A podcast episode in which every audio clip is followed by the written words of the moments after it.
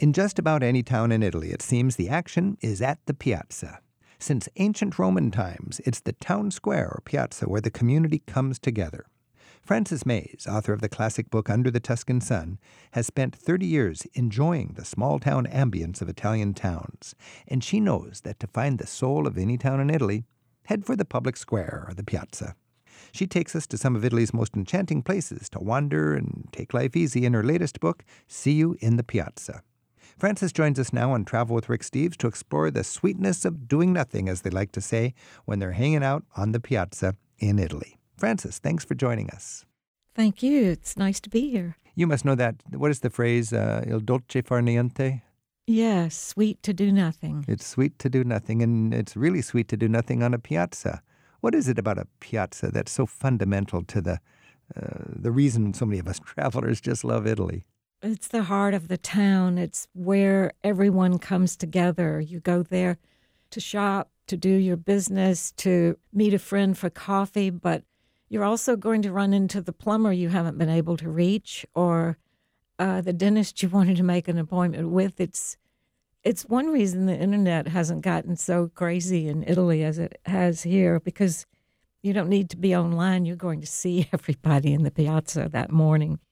And I think that, you know, the big sense of community comes directly from that. It's it's the living room of a town. It's like the town is a big palace, and there the piazza is the hmm. living room. It is the living room. It, and, of course, it's um, the weather lends itself to piazza living. People love to be out in the streets. And, and in Italy, people like the action. I, I always think when I go to a hotel, I want it quiet. I'll go up a few uh, flights of stairs. No, I want, I'll sacrifice the view to be on the backside where it's quiet at night. But Italian travelers, they ask for the noisy room on the front because they want to be near the action. That's probably true. it, it, the hoteliers tell me that. Italian, I always say, I want a quiet room in the back. And they go, oh, well, that's easy because all the Italian travelers want the noisy room on the front. So you've spent thirty years in Italy sitting on piazzas having your cappuccino. Uh, what what are some little um, Frances Mayes uh, tips on, on getting the most out of your piazza experience wherever you may be hanging out? I love the piazza life. And when I'm staying three days in a place, I always have found by the end my, my favorite piazza, mm-hmm. my favorite cafe on the piazza. So um, I do spend a lot of time there. In fact, it inspired my novel, Women in Sunlight. Hmm. I go in town every morning to have coffee, and I often see women sitting around the piazza writing in a notebook or mm. sketching or coming up on their bikes. And I know those women are travelers. You know, they're on a quest. They're looking for something. And um, it was kind of imagining what they were looking for that led me to write that novel, because mm. I, I know who they are. Mm-hmm. So the piazza for me is a place to really observe people and to participate in kind of the comedy of life, the mm. peculiar-looking people, the gorgeous people, the whatever interesting thing that I spot usually goes down in my notebook. And I know a lot of people, um, a lot of writers feel that way, you know, at cafes in Paris or wherever. But mm-hmm. there's just something so everyday about piazza life that I like taking part in it. We we opened this discussion where you're just saying, you know, you don't need the internet. Everybody's right there in the piazza. It is so true. It's hard to imagine that if you grew up in America, behind the wheel of a car all the time. But in Italy, that's where people just gravitate. And you've got the core of the city. Historically, you've got the church, you've got the city hall, you've got the hospital, you've got the bell tower. Yeah, it's everything you need. And you've got all the time in the world. You love the sound of your particular bell tower. And it's drenched in sun. You've got a beautiful little restaurant. You know the restaurateur. You know the barista in the cafe. It's just really lends itself to the il dolce far niente, the, what is it, the sweetness of doing nothing. Yes, it does. It also keeps you in touch with a lot of people in a very direct way, because you're going in the wine store, you're going in the frutta e verdura, you're going in the little grocery store. You're shopping at very different places in the course of the morning. Mm-hmm. We have a little outdoor market in our town once a week, mm-hmm. and we also have a, a big market on another day. So all of that takes place around the piazza. It's where life is lived. People go to the piazza every day, hmm. and I think it's just such a healthy way to live, because you don't get isolated.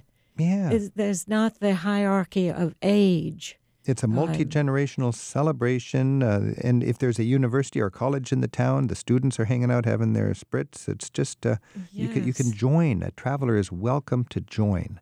This is Travel with Rick Steves. We've got Frances Mayes. They were talking about the magic of the piazza in Italy.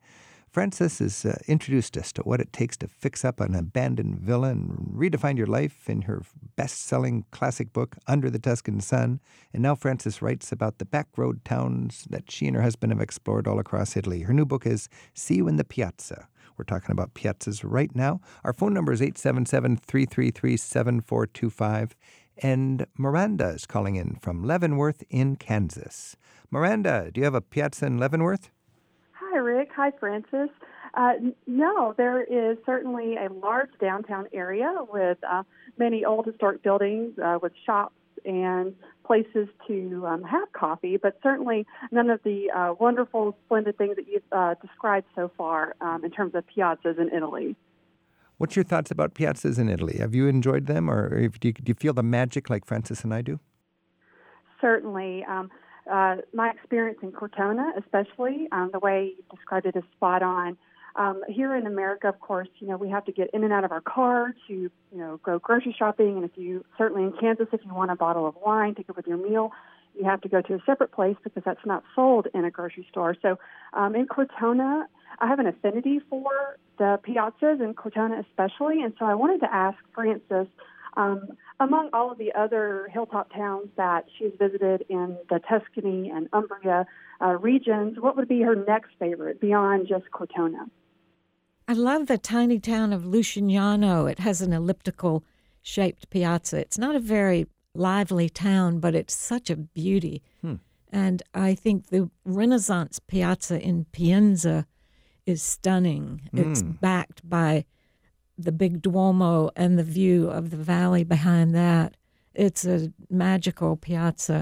Of course, I, I really love the piazzas in Florence. Um, everywhere, you know, has its own. In Tuscany, um, Lucca has another one of those round Lucca piazzas. Has, Lu- yeah, you're right. Lucca has an incredible piazza. One of my favorites is in Massa Marittima. Hmm. That's over on the edge of the Maremma.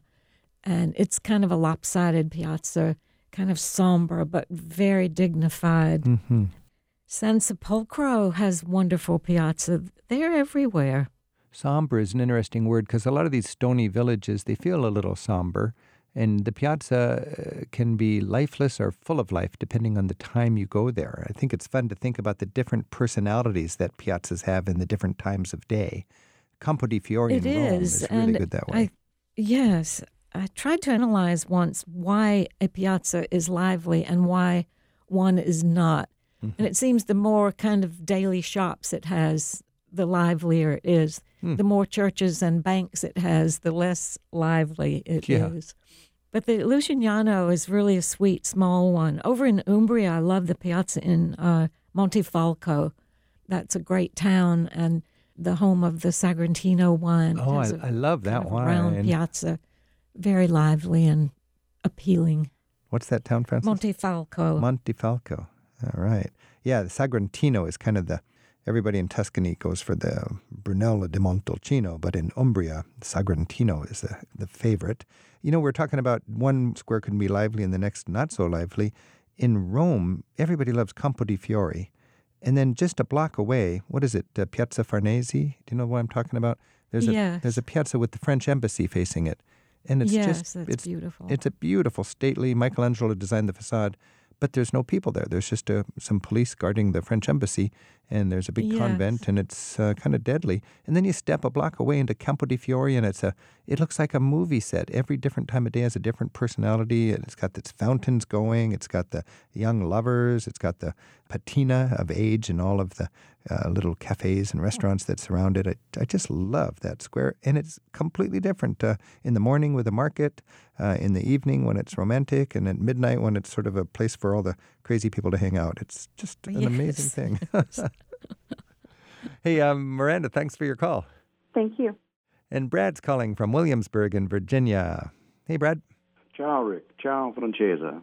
Share one of your piazza memories, Brad. Well, I was was very fortunate to be stationed in the U S Army in Vicenza, up in the Veneto, about sixty miles west of, uh, of Venice. And I discovered the little town of Morostica, hmm. which is, oh, I don't know, sixty miles or so northeast of uh, Vicenza. It's built on the side of a, of a hill, and it's an old walled city. I say city, it's really uh, a large village. And uh, it has a very interesting history for about its its piazza. The piazza is laid out like a giant chessboard.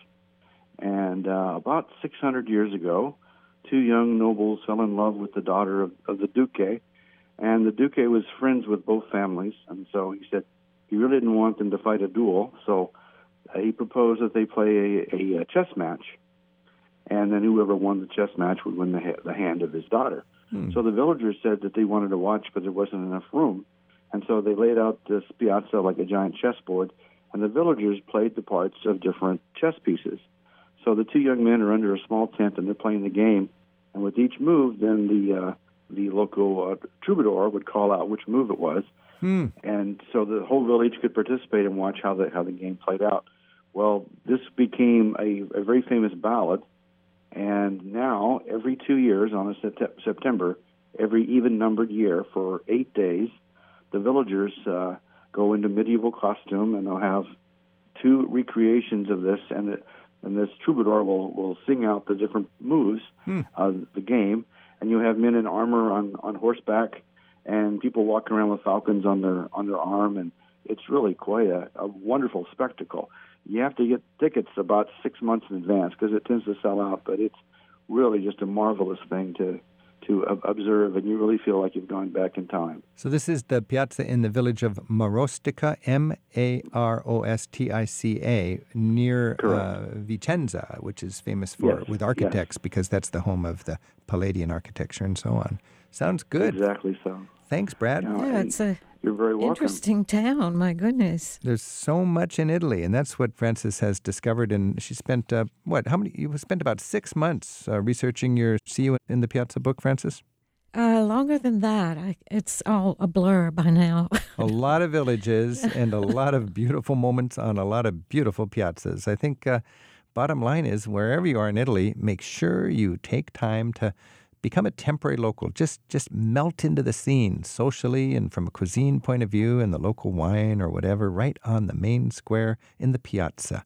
And uh, Frances, I know from your writing that after you venture around Italy, you, you love your travels, but it's always good to get back to your adopted hometown of Cortona. Uh, let's finish off this discussion about the magic of the piazza with uh, your feeling about a piazza in Cortona. Sit us down just for a little glass of wine on your favorite piazza in Cortona. What are we going to see? What are we going to feel? We have two main piazzas, and in the morning, uh, it depends on what time I get to my chair in the piazza, because there are no umbrellas allowed in the Piazza della Repubblica. So you have to gauge when you're going by where the sun is going to fall behind the buildings, because you don't want to sit in the direct sun. Oh, okay. So I, I find my place at a certain time. My friends stop by. You meet maybe thirty people that you talk to in the course of having a couple of cappuccinos. And then I just wander around town doing my shopping. It's very casual, and it's just a way of life that I have come to think is one of the healthiest ways to live and happiest ways to live. I've enjoyed the piazzas also at night. Nobody goes to bed early, especially in the summer mm. in Cortona. eleven o'clock at night, all the cafes are still full. The children are playing and soccer. The, and the kids are playing piazza. soccer. I, I remember when our kids were little, they, we would just enjoy that extra glass of wine on the on the piazza, and the kids would run around yes. at, at nearly midnight kicking the soccer ball. And, and you yes. do feel, you know, you meet thirty people over a couple of cups of coffee, and it's not because you're a famous travel writer, it's because you're part of the community. Yes, and everybody's getting gelato and...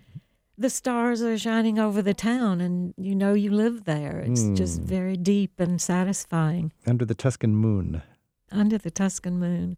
Of course, the great piazza is San Marco in Venice, oh. and it has some magic that no number of tourists can dampen. That's true. To sit out and listening to that schmaltzy music, having an after-dinner drink, and just loving that piazza is, uh, you know, it makes you realize looking at the... Uh, basilica there that Venice was itself before the rest of Italy became itself. It, Venice has that kind of Eastern huh. influence that always makes you feel you're in an exotic place. So that's kind of the premier Piazza experience, but I love the small town one even more. You know, that's we've been talking about this sort of uniformity of the beautiful Piazza experience, but as you just mentioned, every city, every town has a Piazza that has its own distinct character, whether it's a little village or whether it's a grand square like in Venice. Frances, it's always so good to talk to you. Thanks for writing this uh, latest book, and um, maybe we'll see you in the Piazza. That would be wonderful, Rick. Thank you. Ciao, grazie. Ciao.